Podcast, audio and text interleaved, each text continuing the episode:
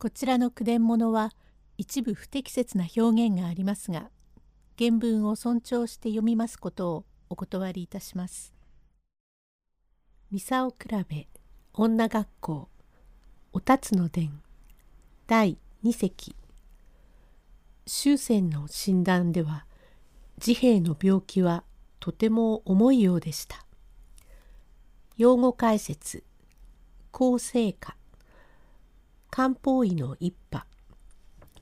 雷病ハンセン病のこと。老症気鬱。ブラブラ病。大して重くないが長引き全開しない病のこと。自閉は別にどっと寝るほどでもありませんが折々大義になると床を取らせ枕につくこともありまする。煎茶の道具も整っており菓子式に菓子を入れて出し治兵衛先生どうぞこちらへ。先だってはまたご丁寧にどうもついご無沙汰をいたしました。終戦。いや手前も大ご無沙汰をいたしました。お忙しいところ即刻お見舞いくだされ。千番ありがたく存じます。どういうご様子でなんだかまことに気が進まんようで。それはお困りで、どれ伺いましょうか。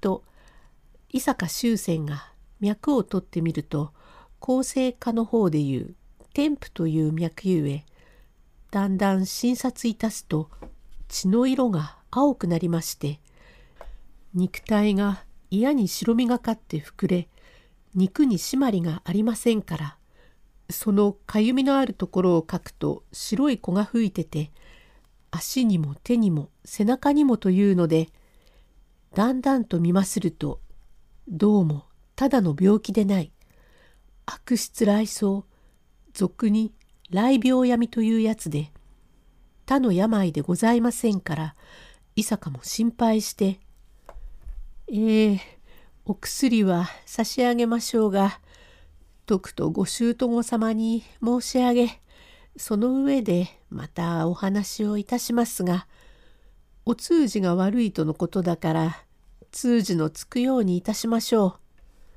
治兵衛はいまことにありがとう存じます。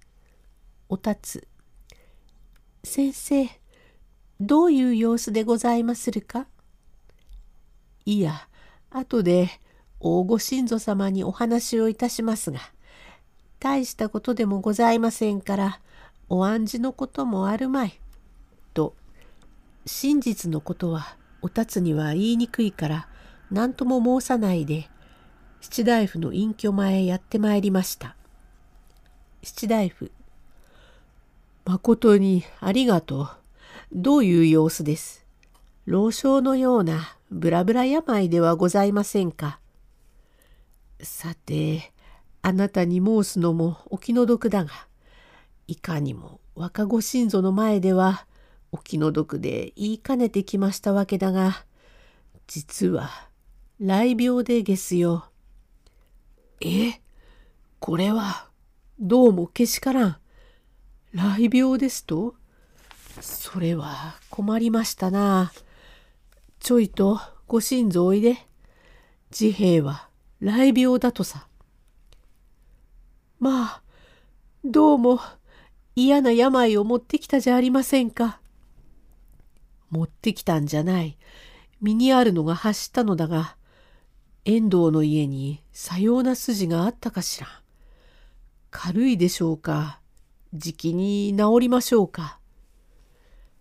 まず幼少と印象とあるんですがどうもこれが発して血と手重くなったら印象の方ではないかと思います。脈の様子肉の締まりのない具合血の色の青くなるところはなかなか自しがたいことでまことに当惑いたしましたな。どうか治るような工夫はありますまいか？ひょっとして立つにでも移ると大変で。それは移ることはありませんが、その子が小を引いて成人の後、同病が発するようなことになりまする。まことにとんだことね。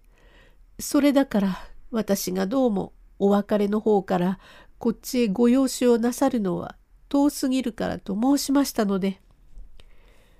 今そんなことを言ったって仕方がありません。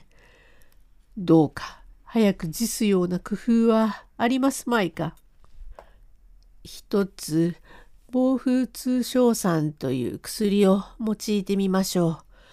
これは金の硫酸素というものが表した鮮明論の中で出ているところの下剤でございますが、暴風戦球陶器芍薬大王八花魔王蓮行傍書各半量石膏気境各一両黄金滑石各三両肝臓二両形骸白術三獅子各一部の十七味へ経を入れ水から煎じ上げるのですが一体は宇田白だというものを用いんければならんのだが得難いところの薬だからまずこの通称酸を置いてまいりますが雷病などということが若心臓の耳へ入っては悪いから隠しておきなさい。お力を落とすといけないから。それは千番ありがとう。しかし困ったものでまことに心配です。実にお気の毒でご当人はもちろんご親祖にも申されませんがお薬だけは調合しておきますから」とこれからかの暴風通商さんという下剤を調合いたして立ち返りました。第三席へ続く。